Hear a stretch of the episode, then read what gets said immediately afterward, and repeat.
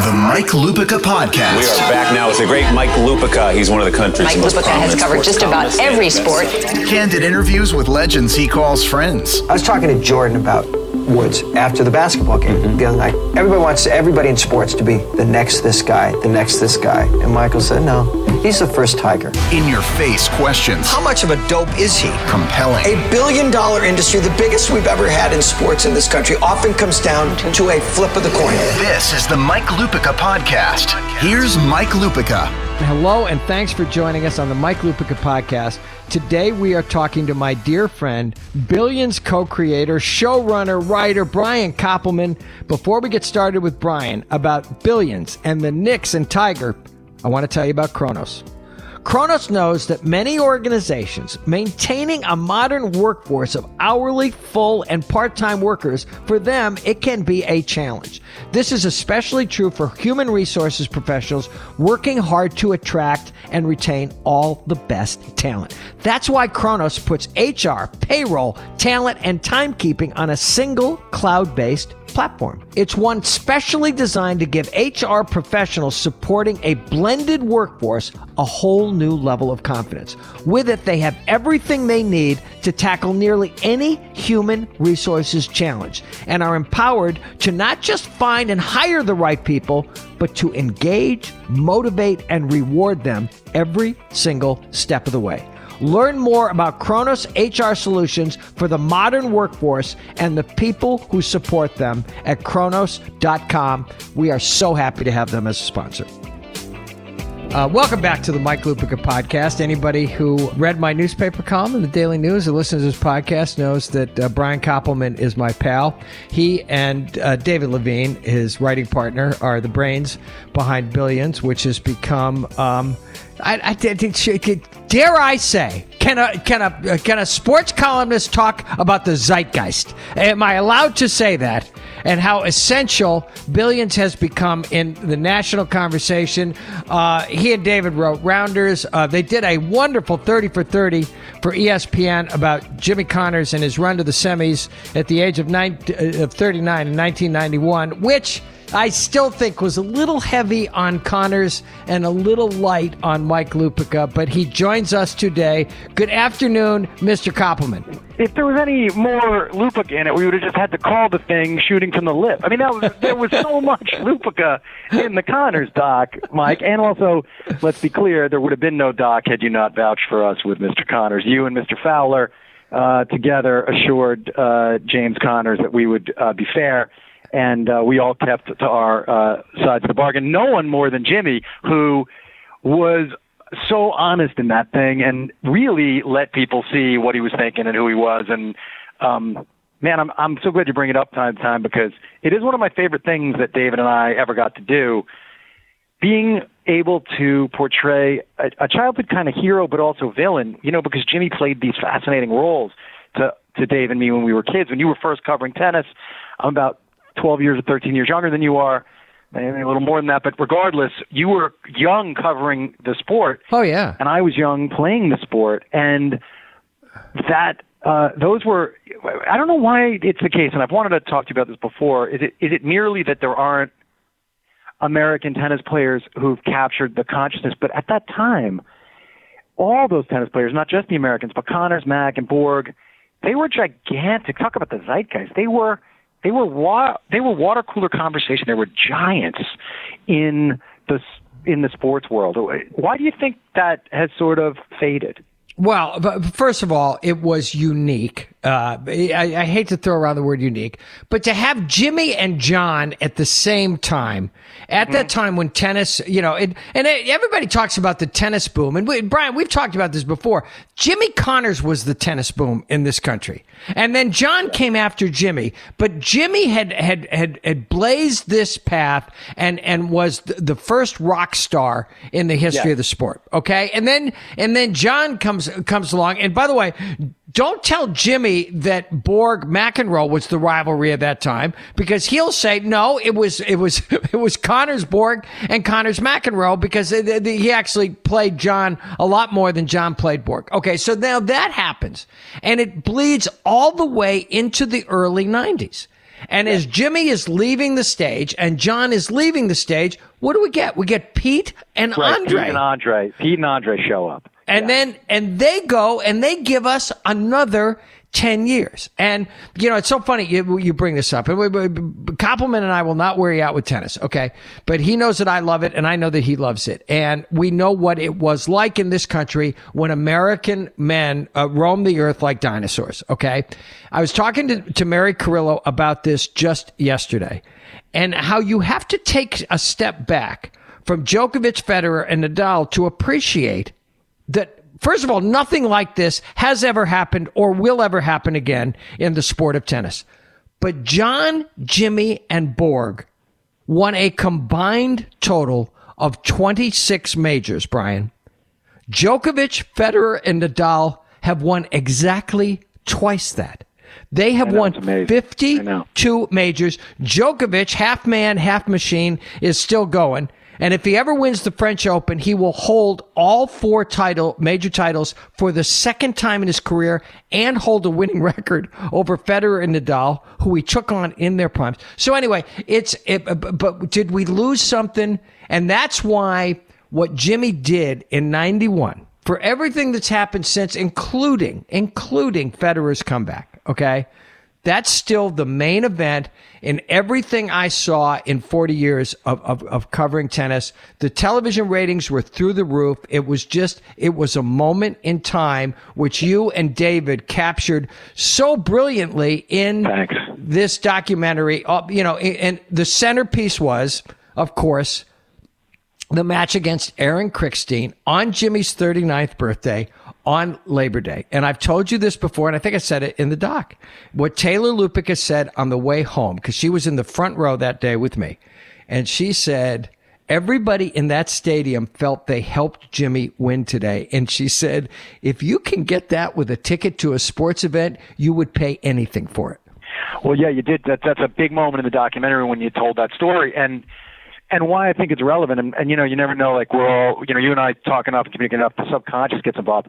I mean, the thing we witnessed at the Masters is so similar in so many Yeah. ways. Uh-huh. And Yep. the, Yep. the the fact that we're here the day before the next leg of this thing, we're talking, you know, the tournaments. This will come out tomorrow. The tournament starts tomorrow, and you know what Tiger did. I will say the emotions I felt that day, and it was a great day, Mike, because you and me and Greeny were texting all day. and, you know, it was really son. fun. It was so much fun. And, and I, I was I was sitting with my son who came home to watch with me, and so we're watching all day long. And there's something about a flawed a flawed athlete, a flawed American athlete, if you're an American, who uh, we've now seen is imperfect. We've now seen has been broken it, as a as a as a man and as a, a, a sporting figure. And you only get it a few times in your whole life. You know, when when somebody when when Ali knocks out Foreman, you only get it a few times in your life when somebody comes all the way back and reminds you of every single thing you loved about them. Only you're seeing it now uh, the complete person, the flawed person, the, the the what it cost them to get back. And Jimmy almost got all the way, right? Courier always jokes that everyone thinks Jimmy won the tournament, but uh, the truth is that what Tiger did, and and I think you know, as you know, I kept the hope. I mean, you and I have had on this podcast the conversation where I said it was going to happen, and I know that that's just uh, that's just being a fan, that's being a, a diehard, but it it also has to do with the mettle, the mettle that this guy has. That that Tiger was able to get to a place where he trusted himself again. Because you know on Saturday there were a couple of those loose I remember Saturday afternoon I was texting there were a couple of loose putts. And um there was a possibility that that didn't augur well for Sunday. But then the guy just screwed down and found a way to remember that he's the best golfer who ever lived.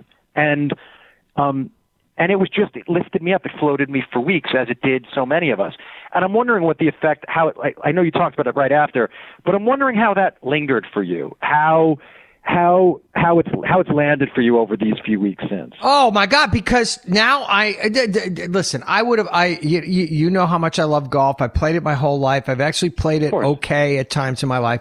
I would have been up for the PGA uh, under any circumstances. I love the move to May. I, I love that it's come back to Bethpage Black, even though the, the last time there was, uh, oh my God, somebody mentioned this again the other day. I forget where I was reading it, uh, about the 18th hole of Bethpage Black and how Lucas Glover was able to hit six iron, nine iron to win the U.S. Open. You're not supposed to be able to hit six iron, nine iron, but, but this, no, no, the, the, the, the, the, the, the momentum that he brings into this, and who knows, you know, what he'll be like a month It's after. It's really hard to he- win two majors in a row in golf. It's just really yeah, and and and but but yeah, no, it was it was one of those things where I always say this about the Super Bowl, Brian. Um, uh, the country goes to a football game. Okay, it's like a town meeting of football every Super Sunday. Everybody went to the Masters, okay? Everybody went to the Masters because everybody knows the Masters. It won't be the same at Bethpage Black. Everybody knows every blade of gla- grass. They know where you got to hit it on 13. They know you. They know you can't go for the pin on on uh, on 12, even though yeah, Molinari and Koepka both did it. And so um, it. And I here's what I wanted to ask you, and we have not talked about this for all the angles that we have explored on the Masters. And, and I'm talking to my pal Brian Koppelman, and I promise we're going to get to billions, and we're going to talk about what happened with the Knicks um, at the draft lottery. Okay, I believe, I believe two things about what we saw on Sunday at Augusta. One, I actually think Tiger was helped that they played that tournament early. Okay. I, I actually think that he was helped by the fact that they, that, that, that this was basically a morning event. That's one thing. And I said this to Greeny the other day. I, I honestly believe that if he'd had to make four on 18, he would have made four on 18. I honestly believe that if he had to get up and down, he would have done it. No, I totally agree with you. Um, I, about the morning thing, look, everybody got to play in the morning before the nerves kicked in. Yeah. So who- I think it helped everybody in a way, or it, it probably had the same effect. You know, it's like when it's getting dark out and everybody has to grapple with it at the same time. I mean, I, I, I feel like for a long time, Tiger was clearly the most mentally tough player in the game. And then all the events that happened shook that. But somehow he found it uh, he found it again. And I, I completely agree. He's always been a brilliant strategic thinker, and he knew he needed to make five on 18. So he made five on 18. And of course, if he needed to make four, he would have made four. That's the position that we were in. That said, man, until he hit the first putt on 18, I still thought anything could happen. Oh, You know, sure. I, I still thought he could leave it three feet short. He could run it six by. I mean, you just didn't know. And that's the amazing thing about golf. And, and I mean, my son, there's a picture that um, Amy took of, of Sandy and me, and I mean, as that ball's rolling, and then as Tiger knocks the one in, I mean, we rise out of our chairs, and it's as though, like you said, everyone went to Masters. I mean, it, it's truly like we were there, dude. Yeah. It's like we were elevated. It's the thing that sports, it's the thing that sports can give you that very little else can you know other than your family or whatever can give you. It's uh moments of transcendence and possibility and, and belief in somebody perfecting themselves enough to do what seems impossible and we Yeah. got that in that moment Oh yeah, I mean Brian, it, it, it's I, I think I've told you this before. My my old boss at ESPN, Steve Bornstein, was once asked to explain why ESPN and sports had exploded the way they have over the last thirty or thirty five years in this country. And at the time, he said because you can't go to Blockbuster and rent tonight's game. And Right. it is the greatest live theater we have. It's high art. It's live theater. And, and for a lot of guys who really feel like they grew up with Tiger, it resonated, um, um, even more with, with you know, cause it, it is, it is a bit of a generational thing for guys like you and for Greeny. And now, but also you know, for my son's generation for my son's generation Sure, absolutely. My sons are the was- same way. Right. They they call him the dog himself. That's what they all. Even when Tiger was down, they said the dog himself is doing something. Okay, and Yeah. and no, they they they feel the, exactly the way Sammy does about uh, Tiger Woods. And again, he's one of those figures. And and there was a time when he was a polarizing figure. Okay, but I've always gone back to this. I never told you this. Okay, my mother's ninety one years old. Okay. And she just thought the whole world was too mean to Tiger Woods. And it's become, hmm. she's become, I swear, Brian, this is so true. And this is, it's partly my mom, but you'll understand what I'm saying. She thought the whole world was too mean to him. And now she roots for him as hard as she roots for any athlete. I love it. Right. I love it. Well, that's what Van Pelt said to me. We now know he's not Superman, and so we we relate to him more. And and, and I think that that's I think that that's true. And I'm so psyched. You know, I'm going to be out there covering or writing about. I mean, I don't really cover it. Michael Rosenberg covers it, but I'll be out there writing about the ma- about the PGA tomorrow. Are you going to go every day? Um, I don't know if I'll go every day. I'm to definitely, I'm definitely going to go tomorrow, walk inside the ropes, which I've never done. Any tips for walking inside the ropes at a tournament? How do you No, not make a total just- ass of yourself? For just- real. Actual just- question on the podcast. I'm Okay. inside the ropes. What do I do? No, Walk just through it. keep keep your head down and hope that you're not recognized because because uh, uh, especially at Bethpage Black, you know, you do a lot of running to catch up, okay? And then like there there, have, been- there were times at that tournament that I talked about that Lucas Glover ended up winning where people would, you know, when you when when you're out in public and, and, and, you know, it's a New York Sure. crowd, so they knew me, okay? So guys are you know sticking out their palms and I'm slapping them five and everybody and you accuse me afterwards of taking a victory lap and I'm thinking Oh, you were. They thought you were grandstanding. You were just trying not to be a dick. Yeah, Right, and so just keep your head down and keep up. It's it's it's you're going to do a lot of walking. There's a lot of up and down. I'll tell you what people forget. I was talking to my sons about this the other day about that last uh, uh, Open at Bet, the one that Glover won. You know who nearly won that? David Duval. David Duval had a bad three putt late, and it was another one that Philly Mick had a bad three putt because he had mud on his ball right in front of me. Oh no, this this has all the makings with with New York coming Of off the Masters uh, yeah. of being a great. We're talking to my friend uh, Brian Koppelman. On the Mike Lupica podcast, uh, he and David Levine um, are one of the most talented uh, writing combinations that currently working in New York or Hollywood or anyplace else. Billions has become a huge monster hit. I before this podcast is over, I will try to get stuff out of him, which I have never ever done. I will just tell you this before we go to the Knicks, okay? when Wendy says to Chuck at the end, I turn to Taylor Lupica, when she says to him, Well, then I know that there was nothing that could have been done. I said, Oh, baby, that's going to come.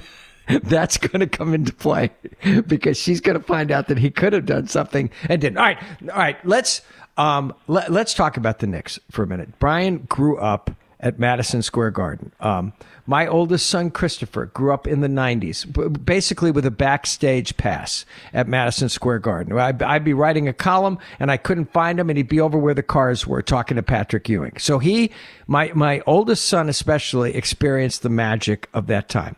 And Brian and I have talked about this before. People outside New York, Brian, don't understand the scope and breadth and depth of the misery of the last 20 years of uh, at Madison Square Garden. It is biblical. They have won one playoff series since game 6 of the 2000 Eastern Conference semifinals against the Indiana Pacers.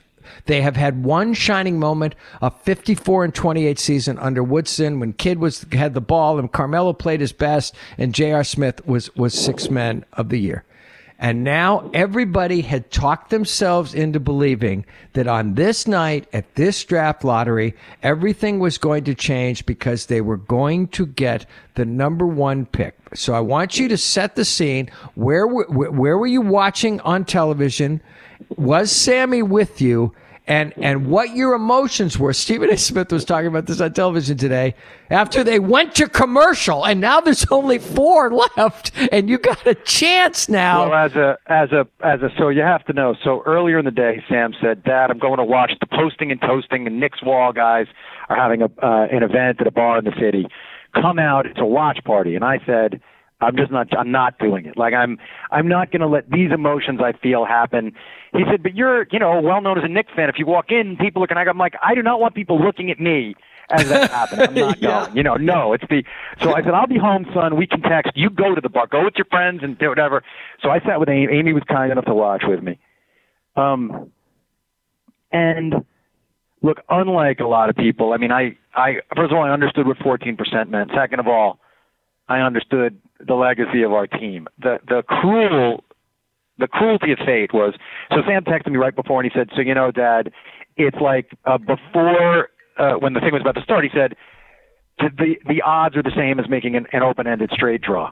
So, uh, on the, Yeah. so I understand what that is on the river. So I understand what that is. But, Yeah. but then when we were down to four people, now it's like you have a four flush on the flop and two cards coming in. it's like a, there's a really good chance that that that it's going to come come in. Um, look, the truth is, earlier in the day, as you saw on on Twitter and in the media, the Knicks let it leak that if they if they got Zion, if we got Zion, they were going to look to move him for Davis. Yeah, but Adrian Wojnarowski said later that that was not true.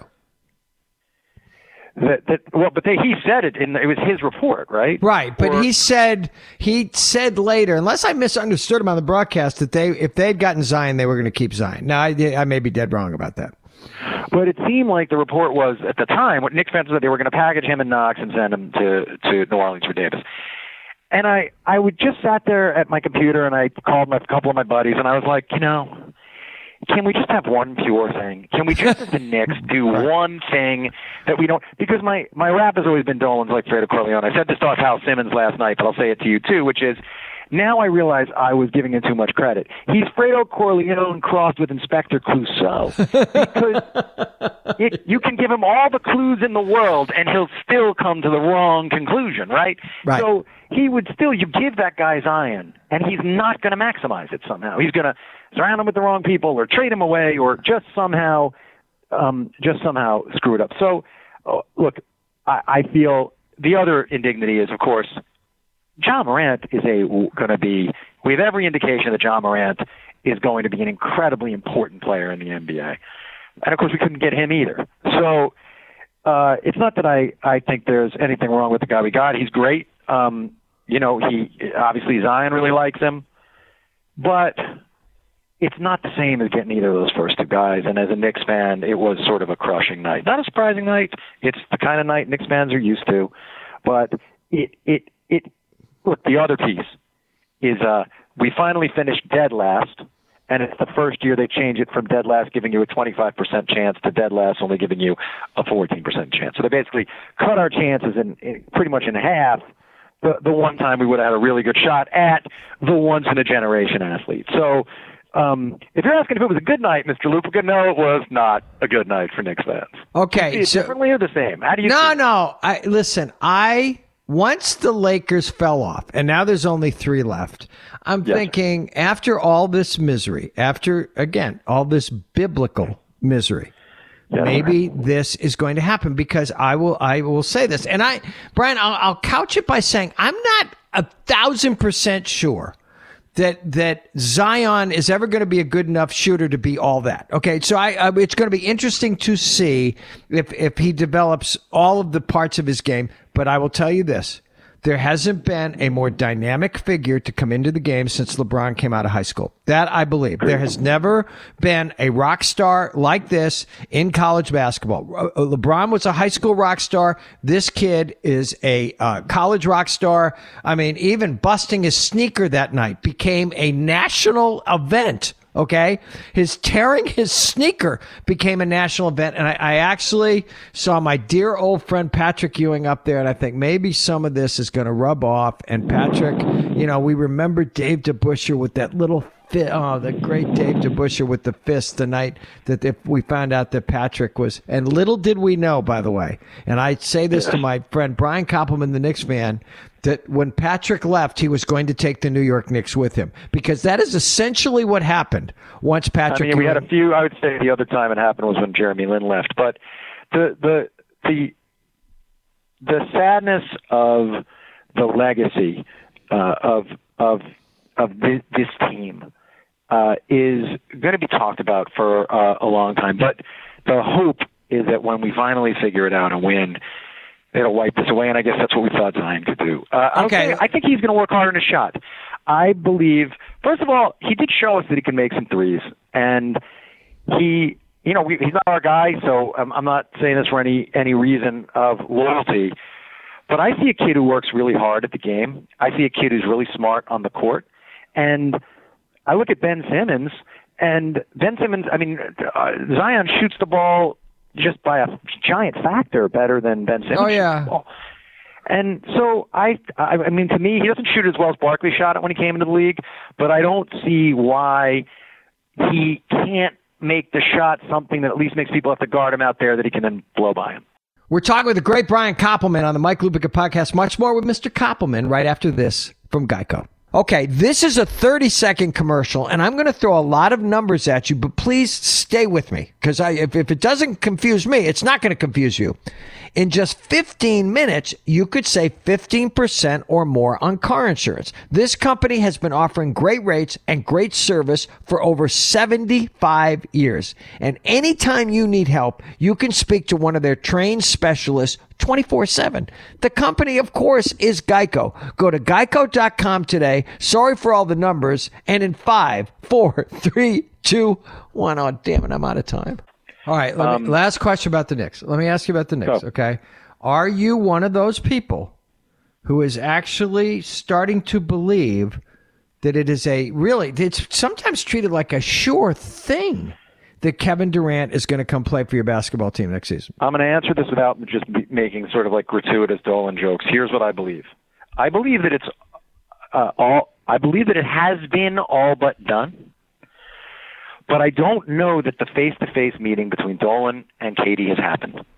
And I don't really, and, and this may just be me being shell shocked from years of this.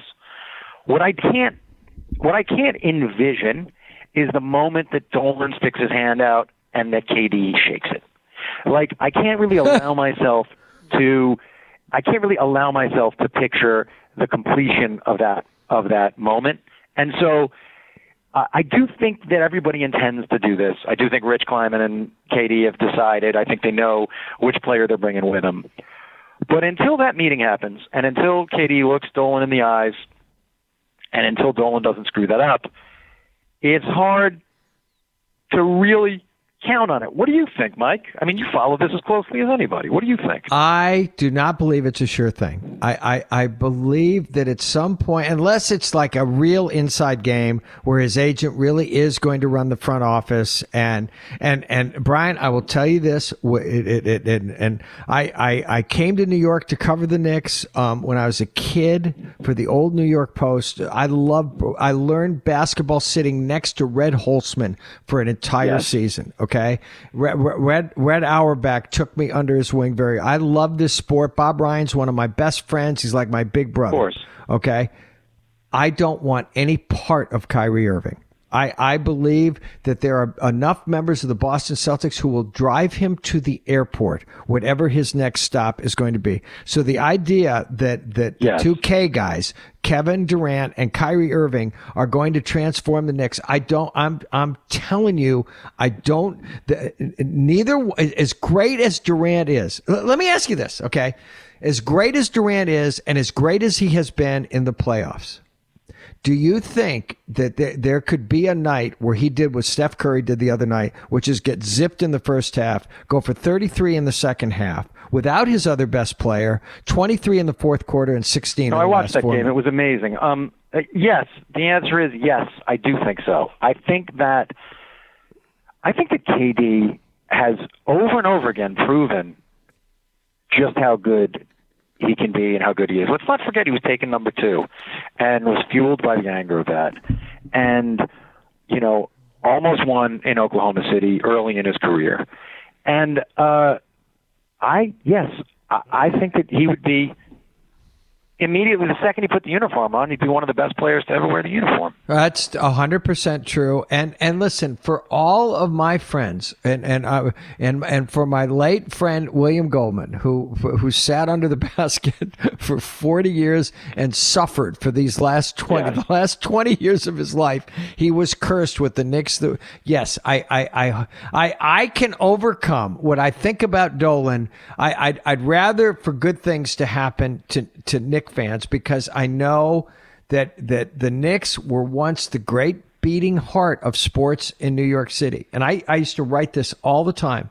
Even when Torre's Yankees ran the town, you still had the sense that baseball didn't really start until the Knicks played their last game. And that's how then and we didn't and Brian we talked about this before. We didn't know how good we had it in the 90s whether they they went to the finals twice they didn't win. Those were as much glory years as as the years when they were Oh, winning you got to go to the you got to go to the garden and you got to root your guts out and you got to leave there drained and you got you got all the stuff you want out of sports because it also felt like you had you all it also felt like those losses were setting us up for when we would win. You know, so yes, it was it, as a sports fan you were you were uh, being shot down the rapids, but you you had the sense that you were going to come to a, a gliding finish, and instead, as you know, we, we crashed on the shoals, and the the boat split apart, and we got drowned, um, and uh, no one ever found the body. It, it- the garden in those years it is a great description of what the garden was in those years and what it's supposed to be and has not been since a main plaza of the city. Pete, that's what Pete says. It's supposed to be a main plaza of the city. It was in those days. I am talking to a New Yorker named Brian Koppelman.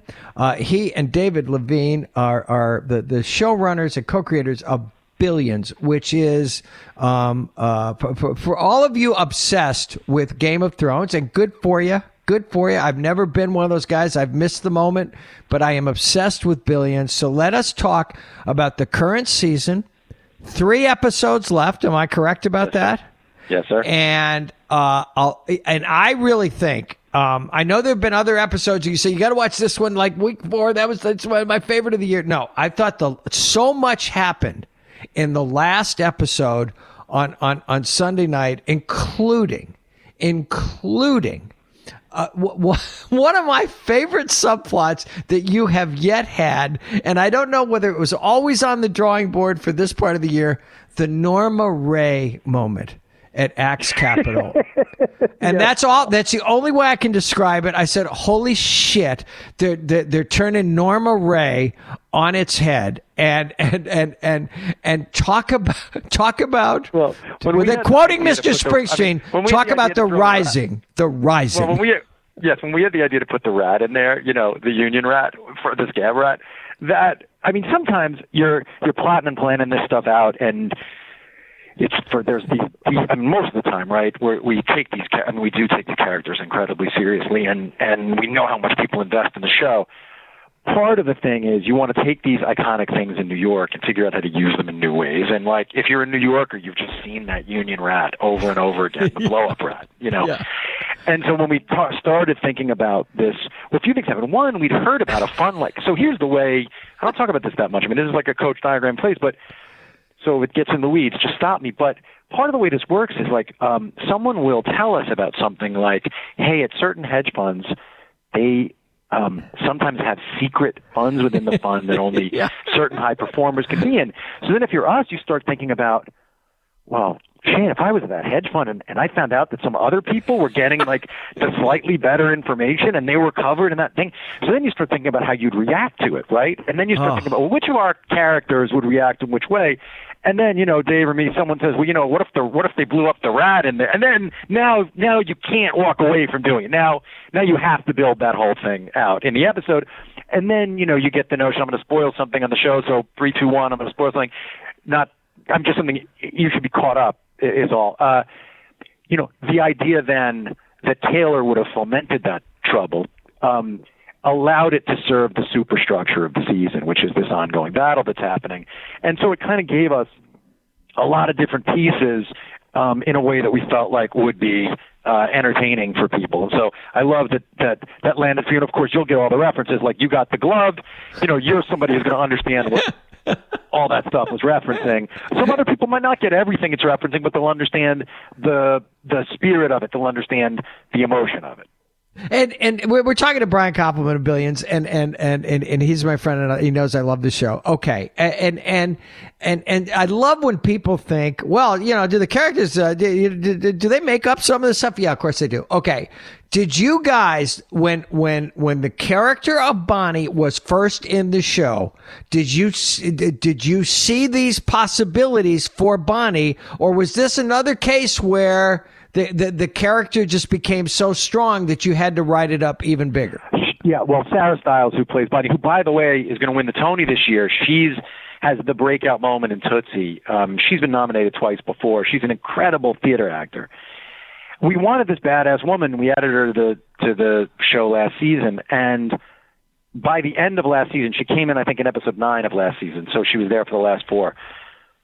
We immediately were like, "That's that woman can do our thing. You know, she can handle the dialogue, Yeah, right? yeah, she yeah. understands the whole thing." So immediately we're just like, "Hey, we're writing Sarah. Can you?" Because she's on two other shows and she's in the she's this huge part in Tootsie. So we said, hey, if we write stuff for you, can you find a way to make it work in your life? And she said, and kept her word. She was like, there are days that I'm going to be out of town doing Tootsie in our previews, but I will fly back. And so there are days that she finished at, at, at two in the morning a rehearsal in Chicago, got on a plane, flew here, shot for us in the morning, and then went back to Chicago to do Tootsie. So the answer is that the three of us worked really hard on this together because, as you said, we realized, oh, we have someone who can really take this stuff and fly, you know. And Sarah Stiles can really take your stuff and fly. I mean, in our, on our show, you know, they don't really improvise. There's pretty much no improvisation except um, Mafee is the only person who ever improvises because he's a comedian, and we've asked him. Sometimes we'll say to Dan, right. Sometimes we'll say to Dan Soder, who plays Mafee, hey, at the end of that scene, give us three. What would you think? Give us three things. But other than that, it's not an improv-heavy show because the plot, basically because the, the, the stuff, the timing of it has to be so exact. But what the actors do is they take your words, and I'm sure Goldman's walked you through this a million times. Is you know, they or Cap or any of those guys, they take the words and then they just make them so much better. They, Yeah. they set the good ones. The good ones take the words and they just go flying, and you're just hanging on with them, and that's what you're really. I mean, that's what you're really looking for. Oh no, you're you're hundred percent right. We used to talk about this in the old days with with Mash on television or the Mary Tyler Moore Show. Were they brilliantly written? They were brilliantly written. Okay, it's some of the best dialogue there has ever been on television. But but it became more brilliantly written when when when Alan Alda would deliver the remarks or Ed Asner would deliver the remarks correct. or Mary That's Tyler. exactly I, right. I know exactly what you're saying, and That's the um, magic that happens. In someone else's hands, it would be fine. But in, in suddenly Damian Lewis's hands, or Paul Giamatti's hands, or Maggie Siff's hands, or Asia Kate Dillon's hands, suddenly it's smart and funny, and because they're able to. Uh, there's a place where I mean, the thing you talk about about you know the the the air, the sports thing. It, the they're able to find that ground between the words that we write and the intentions they bring. There's this magical space, and they're able to take that space on and and use it to fly themselves around the room. And it's it's the best thing about doing what David and I do is collaborating with these actors. It really is crazy, you know. And as you get to know them, you get an idea of what's going to really excite them. So then you're writing the character, and the character is somehow fusing with a part of who, something essential about who they are. And then the marriage of those things feels electric. Sometimes you'll be standing on set, and you'll just feel like, oh, look at that. Uh, look at what just happened. I've recently talked to Damian about it, and he's like, yeah, you know, sometimes I'll be there in it, and I can tell that that section was easy for you guys to write, that it came out because we're so locked in. He'll say, when I start a monologue, sometimes it just flows in a certain way where I can feel that the whole thing was just on rails, and um, that's a really special and kind of delightful thing when when it happens, you know. We're talking to Brian Koppelman. There are three episodes left in Billions um, this year, and a series that began with a, a, a steel cage match between Bobby Axelrod and Chuck Rhodes has now become a steel cage match in a different way. And there are other, st- you know, there are minor steel cage between Taylor and, and, and Bobby Axelrod. So uh, I, I know I will Yeah, not. and Chuck and Connerty. I'd say and Chuck and Connerty and, and Jock. Yes. Um, and uh, and I, I won't. and Dr. Gus is back. And Dr. Gus is back. Uh, we were so happy that Dr. Gus came back. And I'll say the three final episodes of the season are real corkers. Dave and I, I'm talking to you now. I just came back to my office from mix the mix of the sound mix of the final episode of the season. So all of my responsibilities are done on season four now. David and I just mixed the episode with our great sound mixing team, and um, so I got to watch the final episode with the final sound in and the picture and um, yeah, it's a good final three episodes. And as you know, we're back for season five next year. So I have about a month and a half to collect myself, uh, do a little bit of sports journalism, and then get back into the writer's room to start thinking about season five. We're talking to Brian Koppelman, uh, uh, and we're talking about billions. Uh, again, there are uh, three episodes left. I, I really think it is uh, cresting as we get to to the end. I, th- th- there there are characters that fascinate me. Okay, because I do feel as if Connerty has been. Not lying in the weeds, but there have been a lot of moments this season where mostly he just glowered at Chuck, okay, and like across a parking lot. But I, I, I feel that uh, what was the old Dave Edmunds song from from Small Things, Big Things Someday Come? Yeah. Um, um, I, I, I, I There's feel like a rock. that- There's like a uh, uh, what was it? The him, Dave Edmunds, and Nick Lowe. There've been Rockpile. They did Rockpile did a version of that, I think. Yeah, it's a Yeah. great song, and but I just feel like he's he's coming along because you know he, he there was a gotcha moment, but then he got out gotcha'd in the last episode, and and oh shit, the the, the thing with the speaking of oh shit, the the thing with the train, Brian, oh my god, um, w- w- with the waste, you know where where I you just knew something really bad was going to happen to Jock Jeffcoat, a, a character who you just love to hate. I I don't know a lot about that actor, but he's tremendous. But you've seen him in um you've seen Clancy Brown. He's the bad guard in Shawshank Redemption. Right, He's right, the right, Kirk right. in the Highlander. He's just older now as we all are.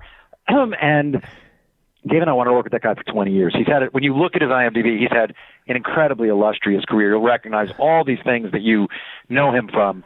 Uh, he's a Northwestern guy, comes from newspaper people. Mike, his, his parents ran a newspaper in the middle of the country, and um, he's a great. As, as is often the case, the guys who play the heavy so well are often the sweetest guys away from the thing. And Clancy's just a sweetheart of a dude. You'd love him. Yeah, and that character, you know, I, I, I, another, it's another character in this piece that that sneaks up on you and and becomes more and more important as you go. But uh, of all the various dramas, um, it, it, it, the, to me, the one that I am most anticipating to see what the season four resolution is for all the stuff that's going on. Okay, and and Taylor and Axel, you know, they're going to do what they're going to do. Chuck and Wendy to me, I, I I cannot wait to see what will happen over the last three hours of season four with the two of them. I mean, you know, this is the part of the podcast where I shut up. Damn it! Yeah, you know, I thought I thought that it was so genuine, which it was, which it was, which it was, and and, no, you and- were, you went. I, what I liked about it is you threw like an old Louis Tiant curveball there. Like you turned your back, you just kind of released it nice and easy. It looked like it was over the center of the plate, but it, you know he would throw those big kind of swinging curves because of the way he turned it through and. Uh, unfortunately for you, I just laid off it. I just kept my bat right on my shoulder. Ball two, And the yeah, thing as- as Costas will- ball, low as and away. Costas, Costas will say, "Low and away, ball two. Okay, so That's okay, Yes. all right, all right. Let me ask you this. Let, let me let me ask you this because because because I'm a game guy. Okay, let me ask you now this. Catfish Hunter's on the mound. Yeah. Okay. Joe Torre just came. No. Okay. How about this? How about this? Is it fair to say that we will have a big old, big ass, old fashioned, not who shot JR cliffhanger at the end of season four? No, I listen again. As I say, the bat's not. The bat is just. Uh, you're, or, or we could say this: like I'm the pitcher, and you're just, you're just Dave Kingman, and you're swinging for the fences, and we all, we all appreciate that. But as you know, Kingman hit a lot of home runs, but I think you know what he did more than hitting home runs. I think you're aware. You, but you, know. you have to. it- what- what- Is it wrong of me to try? No, it's not. No, there aren't enough. We we nicknamed a guy in the golf foursome I used to play in. He was this guy named Dan. He had hit it a mile, but he hit it wrong a lot, and his nickname was Kong. And I don't know why there aren't more golfers nicknamed Kong after Kingman. There should Brian-. Think about it. Brian Koppelman, I am so happy. I mean, I knew this already that we were going to have season five of, of Billions. I, I do not know uh, uh, outside of, of, of the other show that I mentioned, any show that is discussed more on Monday than than Billions is. It is it is edgy. It is smart. It is fun. I, I love the description. I don't remember was it you or David in the New Yorker who said that you guys are writing for characters who are smarter than us, who know that they're smarter than us, and know that we know that they're smart. I'm, I'm I- paraphrasing yeah. badly, but that's kind of it, right?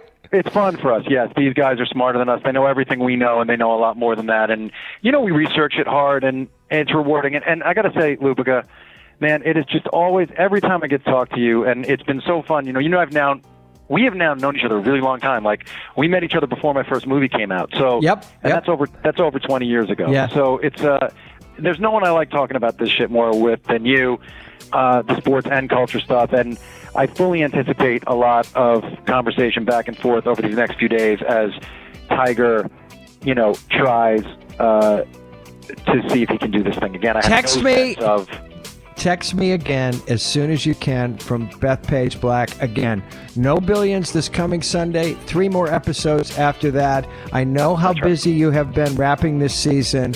I want you to have a ball following your guy around at Bethpage Black. You know how much fun it is for me to do this. So you have a great weekend, pal. Thank you, my friend. I'll talk to you soon. Brian Koppelman of Billions. Um, uh, every time we do one of these conversations, my son called me up and said, "Dad, you and Brian could could do one every other week, and we'd be happy."